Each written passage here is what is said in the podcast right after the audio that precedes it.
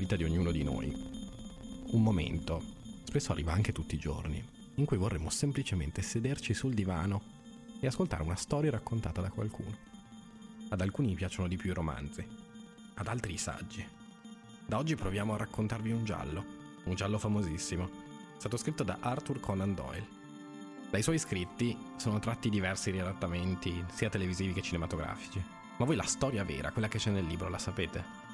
Ecco, ve li raccontiamo noi, nei prossimi giorni, settimane, mesi, chissà, magari anche nei prossimi anni. Quelli che secondo noi sono i più bei romanzi di Conan Doyle.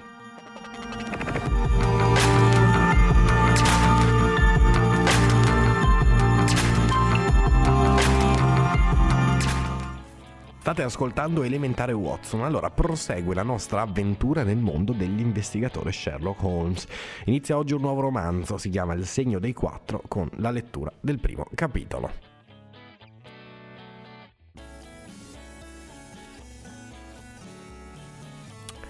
Sherlock Holmes sta attraversando una delle sue terribili crisi depressive. Ritarato nel suo appartamento di Baker Street, si è lasciato andare alla buia più totale e trova conforto solo negli iniezioni di cocaina. Gli succede sempre così quando non ha casi da risolvere, quando gli manca quell'opportunità di mettere al lavoro la sua formidabile mente intellettiva. L'arrivo di una leggiadra fanciulla, Mary Watson, lo desta dal suo sonno passivo. Capitolo primo. La scienza della deduzione.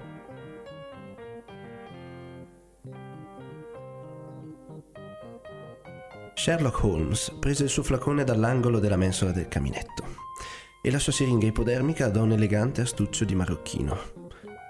Con le dita lunghe e nervose infilò l'ago sottile e arrotolò la manica sinistra della camicia. Per un po' osservò pensoso l'avambraccio muscoloso e il polso, costellati di innumerevoli segni di punture. Alla fine infilò con gesto deciso la siringa, premette il pistone e si abbandonò nella poltrona di velluto, con un lungo sospiro di soddisfazione. Da mesi ormai, tre volte al giorno assisteva a quella scena, ma ancora non riuscivo ad abituarmici. Anzi, ogni giorno che passava mi irritava sempre di più e ogni notte mi rimordeva la coscienza al pensiero che non avevo il coraggio di protestare. Infinite volte mi ero solennemente ripromesso di dirgli quello che pensavo al riguardo ma nell'atteggiamento non curante e distaccato del mio compagno c'era qualcosa che lo rendeva l'ultimo uomo al mondo con il quale si potesse osare di prendersi delle sia pur vaghe libertà.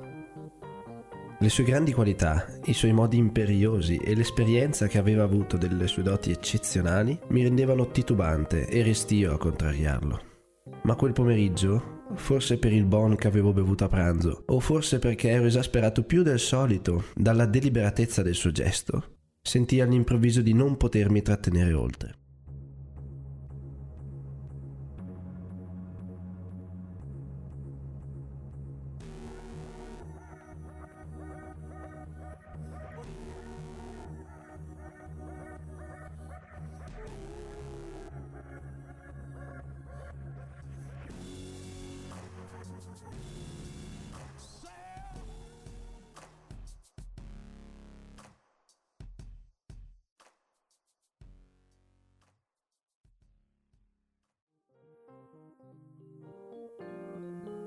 Cos'è oggi?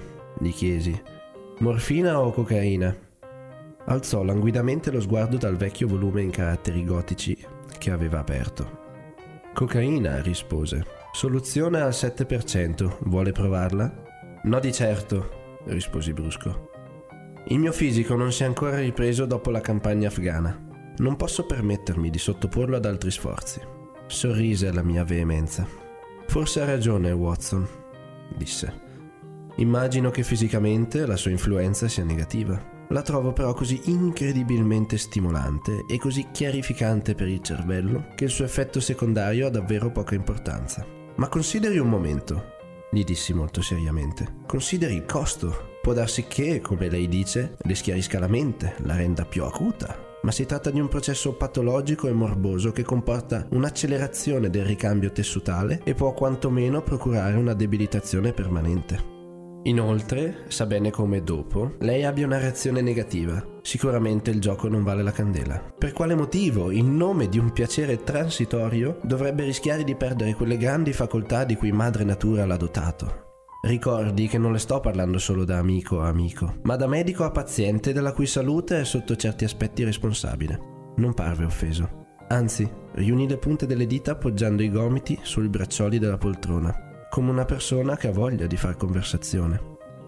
La mia mente, rispose, si ribella all'inerzia. Mi dia dei problemi, mi dia del lavoro, mi dia il crittogramma più astruso o l'analisi più complicata e allora mi sento a mio agio. Posso fare a meno di stimolazioni artificiali, ma aborrisco la monotona routine dell'esistenza. Ho un desiderio inestinguibile di esaltazione mentale. Ecco perché ho scelto questa mia particolare professione, o, meglio, L'ho creata, poiché sono l'unico al mondo ad esercitarla. L'unico investigatore ufficioso? chiesi inarcando le sopracciglia. L'unico consulente investigativo ufficioso, rispose. Nel campo investigativo sono l'ultima e la più alta corte d'appello. Quando Gregson o Lestrade o Athelney Jones brancolano nel buio, il che, fra parentesi, è la loro condizione normale, mi espongono il fatto io esamino i dati da esperto e esprimo un parere specialistico. Sono casi per i quali non chiedo alcun credito. Il mio nome non appare su nessun giornale. Il lavoro in sé. La soddisfazione di trovare un terreno adatto alle mie particolari facoltà è la massima ricompensa a cui aspiro. Lei stesso, del resto, ha potuto farsi un'idea dei miei metodi di lavoro nel caso di Jefferson Hope. E come? risposi con calore. Nulla mi ha mai tanto colpito in vita mia. L'ho perfino immortalato in un opuscolo sotto il titolo, un po' stravagante, di uno studio in rosso. Scosse tristemente il capo. Gli ho dato un'occhiata, disse. E francamente non posso congratularmi con lei.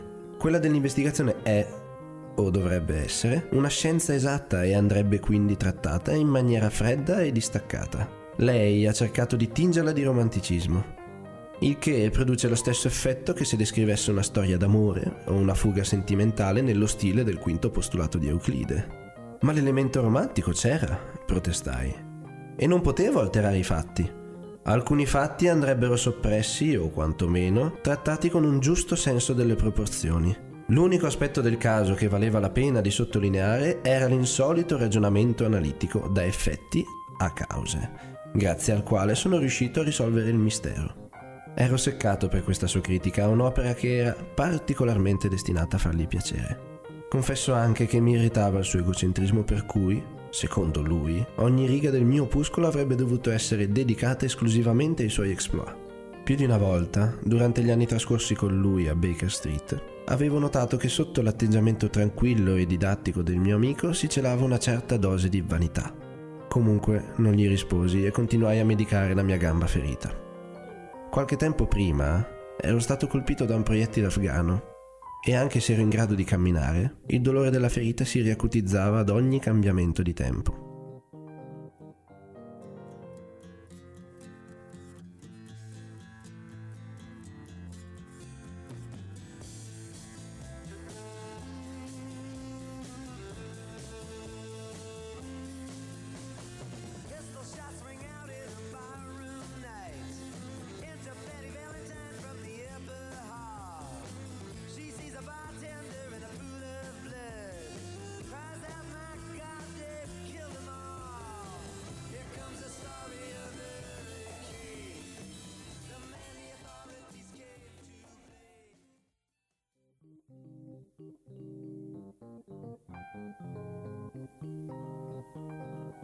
Recentemente la mia opera è stata anche richiesta sul continente, osservò Holmes dopo un po', mentre caricava la sua vecchia pipa di radica.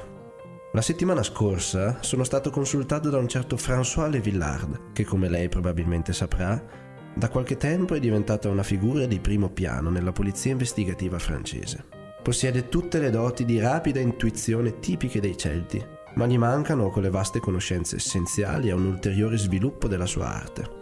Il caso riguardava un testamento e presentava alcuni aspetti interessanti.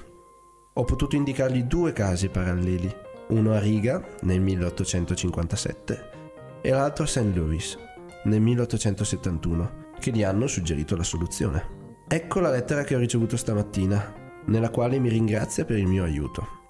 Mi aveva gettato un foglio gualcito di carta da lettere straniere. Gli diedi un'occhiata, notando una profusione di elogi, costellata da Magnifique Coupe de Maître e Tour de Force, tutti a testimonianza della profonda ammirazione del francese. Si esprime come un allievo nei confronti del suo maestro, osservai. Oh, sopravvaluta il mio aiuto, disse in tono noncurante Holmes. È un uomo che possiede doti considerevoli e due o tre delle qualità necessarie all'investigatore ideale. Ha spirito di osservazione e capacità di deduzione. Gli mancano solo le cognizioni e quelle potrà acquisirle col tempo. Attualmente sta traducendo le mie piccole opere in francese. Le sue opere? Ah, non lo sapeva? esclamò ridendo. Sì, confesso di aver scritto varie monografie, tutte su argomenti tecnici. Per esempio, differenze fra la cenere di vari tipi di tabacco. In essa elenco 140 qualità di sigari, sigarette e tabacco da pipa, accompagnandole con illustrazioni a colori per sottolinearne la differenza nella cenere. È un elemento che torna sempre alla ribalta nei processi penali e che a volte costituisce un indizio di estrema importanza. Sì, per esempio, è possibile affermare con certezza che un determinato omicidio è stato compiuto da qualcuno che fumava lunca indiano, ovviamente si restringe molto il campo delle ricerche. Per l'occhio addestrato, fra la cenere nera di un trichinopoli e la cenere fioccosa e bianca dell'erba cimicina, c'è la stessa differenza che esiste fra un cavolo e una patata. Lei ha un genio straordinario per i minimi particolari, osservai.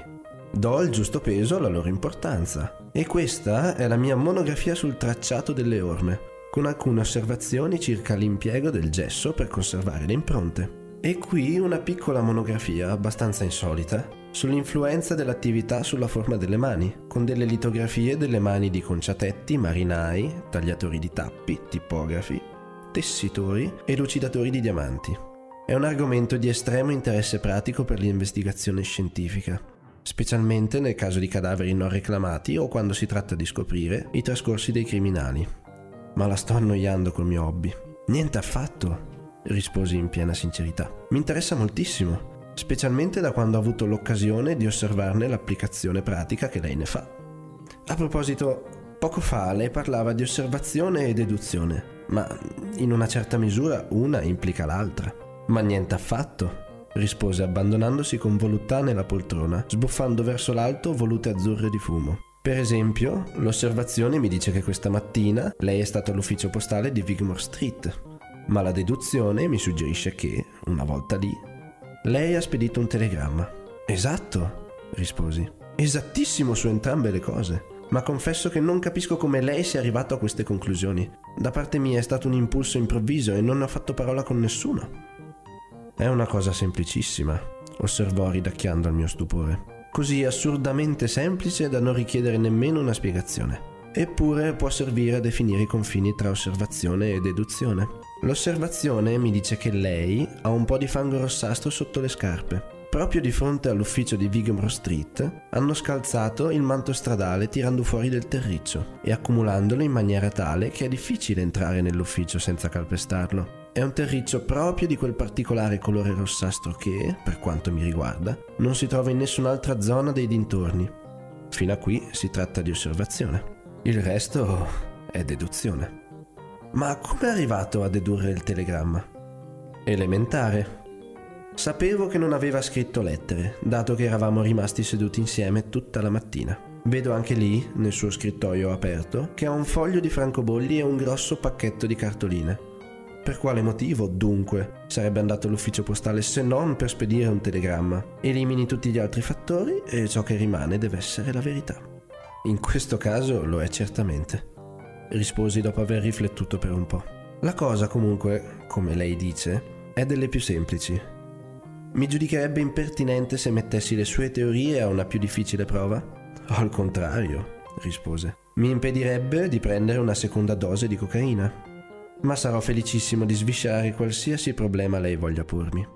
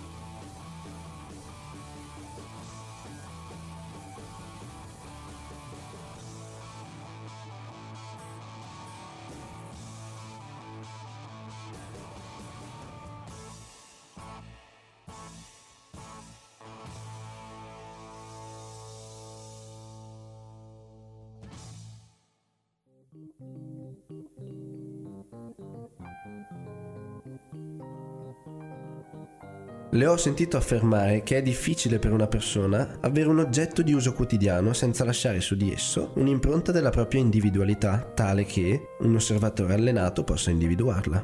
Ecco, qui c'è un orologio che recentemente è venuto in mio possesso. Sarebbe così gentile da darmi il suo parere circa le abitudini del precedente proprietario?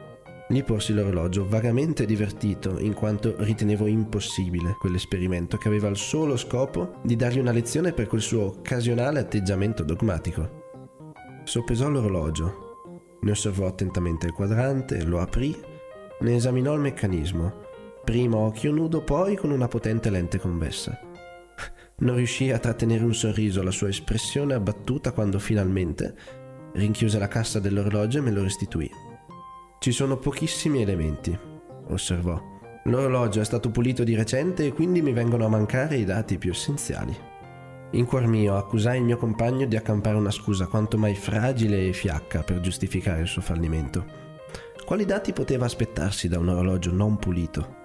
Anche se non completo, il mio esame non è stato del tutto inutile. Osservò alzando al soffitto uno sguardo vacuo e opaco.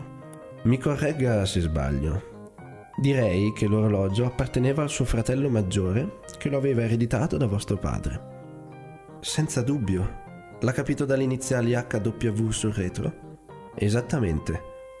La W suggerisce il suo cognome. L'orologio risale a circa 50 anni fa e le iniziali appartengono allo stesso periodo, quindi apparteneva alla generazione precedente alla sua. Generalmente i gioielli di famiglia passano al figlio maggiore che, quasi sempre, porta il nome del padre. Se ben ricordo, suo padre è morto da molti anni, quindi l'orologio è rimasto nelle mani di suo fratello. Tutto giusto finora, risposi. Nient'altro? Suo fratello era un uomo disordinato, molto disordinato e trascurato. Dopo la morte di suo padre aveva delle buone prospettive, ma ha buttato al vento le sue occasioni. È vissuto per un certo tempo in ristrettezze economiche, tranne per occasionali, brevi intervalli di prosperità. E infine si è dato al bere. Ed è morto. Questo è tutto ciò che posso dedurne. Balzai dalla seggiola e cominciai ad aggirarmi zoppicando per la stanza, sentendomi notevolmente amareggiato. Questo non è degno di lei, Holmes, dissi. Non avrei mai pensato che si sarebbe abbassato a tal punto. Lei ha indagato sulla vita del mio povero fratello e adesso fa finta di aver dedotto queste informazioni in qualche maniera stravagante. Non può aspettarsi che io creda davvero che lei ha dedotto tutto questo dal suo vecchio orologio. Non è gentile e per parlar chiaro sa tanto di ciarlataneria. Mio caro dottore, rispose cortesemente. La prego di accettare le mie scuse. Ho considerato la questione come un problema astratto, dimenticando quanto la cosa potesse essere personale e penosa per lei. Le assicuro però che non sapevo nemmeno che lei avesse un fratello, fino a quando non mi ha dato l'orologio. E allora, in nome di tutti i miracoli, come ha avuto queste informazioni? Sono assolutamente corrette, in ogni loro particolare. Ah, sono stato fortunato. Posso solo dirle qual era la media delle probabilità. Non mi aspettavo di aver colpito nel segno a tal punto. Ma non ha semplicemente tirato a indovinare. No, no. Non tiro mai a indovinare. È un'abitudine deplorevole, deleteria per la logica. Quello che appare strano a lei le appare così unicamente perché lei non segue il filo dei miei pensieri o non osserva quei dettagli dai quali possono dipendere le più importanti deduzioni.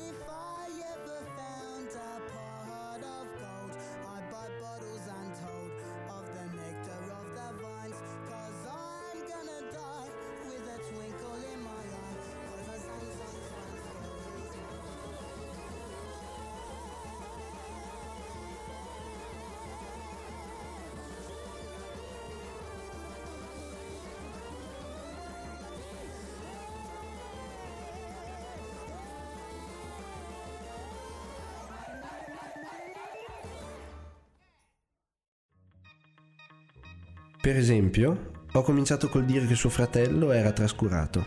Se osserva la parte inferiore della cassa di metallo dell'orologio, vedrà che non solo è ammaccata in due punti, ma è anche graffiata dappertutto per via dell'abitudine di portare nella stessa tasca altri oggetti duri, come monete o chiavi. Non ci vuole certo molto a dedurne che un uomo che tratta con tanta indifferenza un orologio da 50 guinee deve essere una persona trascurata. Parimenti, non è difficile dedurne che un uomo che eredita un oggetto di tanto valore sia ben provvisto sotto altri aspetti. Annui per indicargli che seguivo il suo ragionamento. In Inghilterra, chi presta a pegno ha l'abitudine, nel caso di un orologio, di graffiare il numero della polizza con una punta di spillo all'interno della cassa. È più pratico di una targhetta e non c'è il pericolo che il numero venga smarrito o sbagliato. All'interno della cassa di questo orologio, la mia lente ha trovato niente meno che quattro di questi numeri.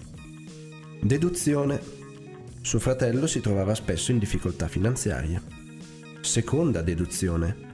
Occasionalmente aveva dei momenti di prosperità, altrimenti non avrebbe potuto riscattare il pegno. E infine, osservi la piastra interna, dove si trova il buco della chiave.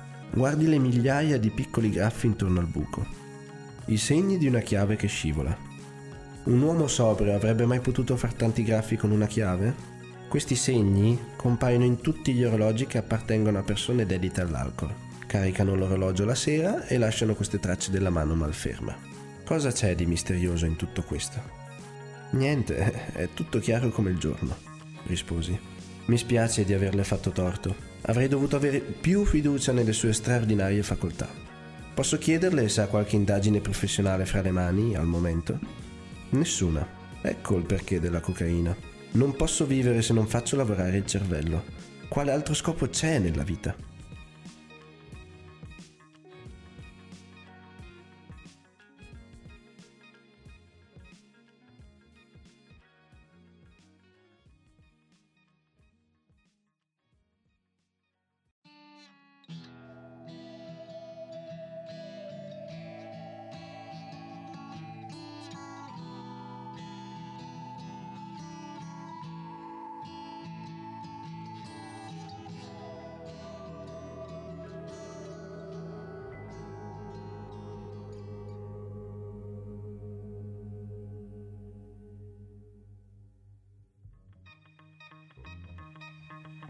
Venga qui alla finestra.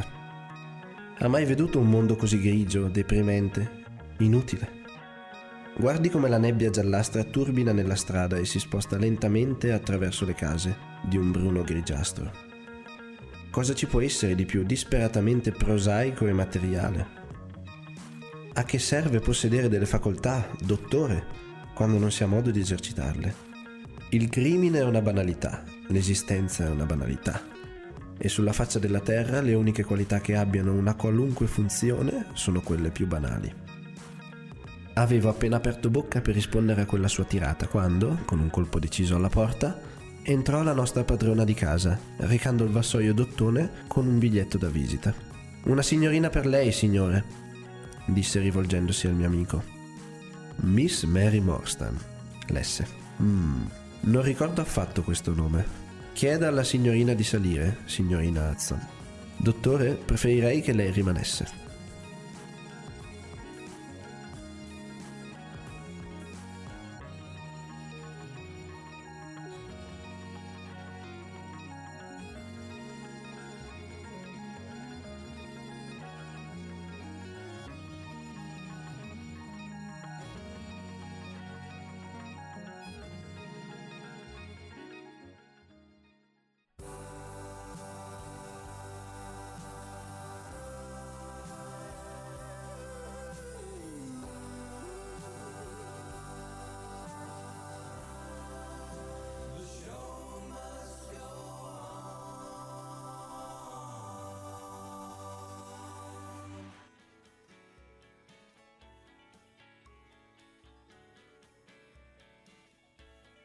Cosa starà pensando il nostro detective? Appuntamento a domani.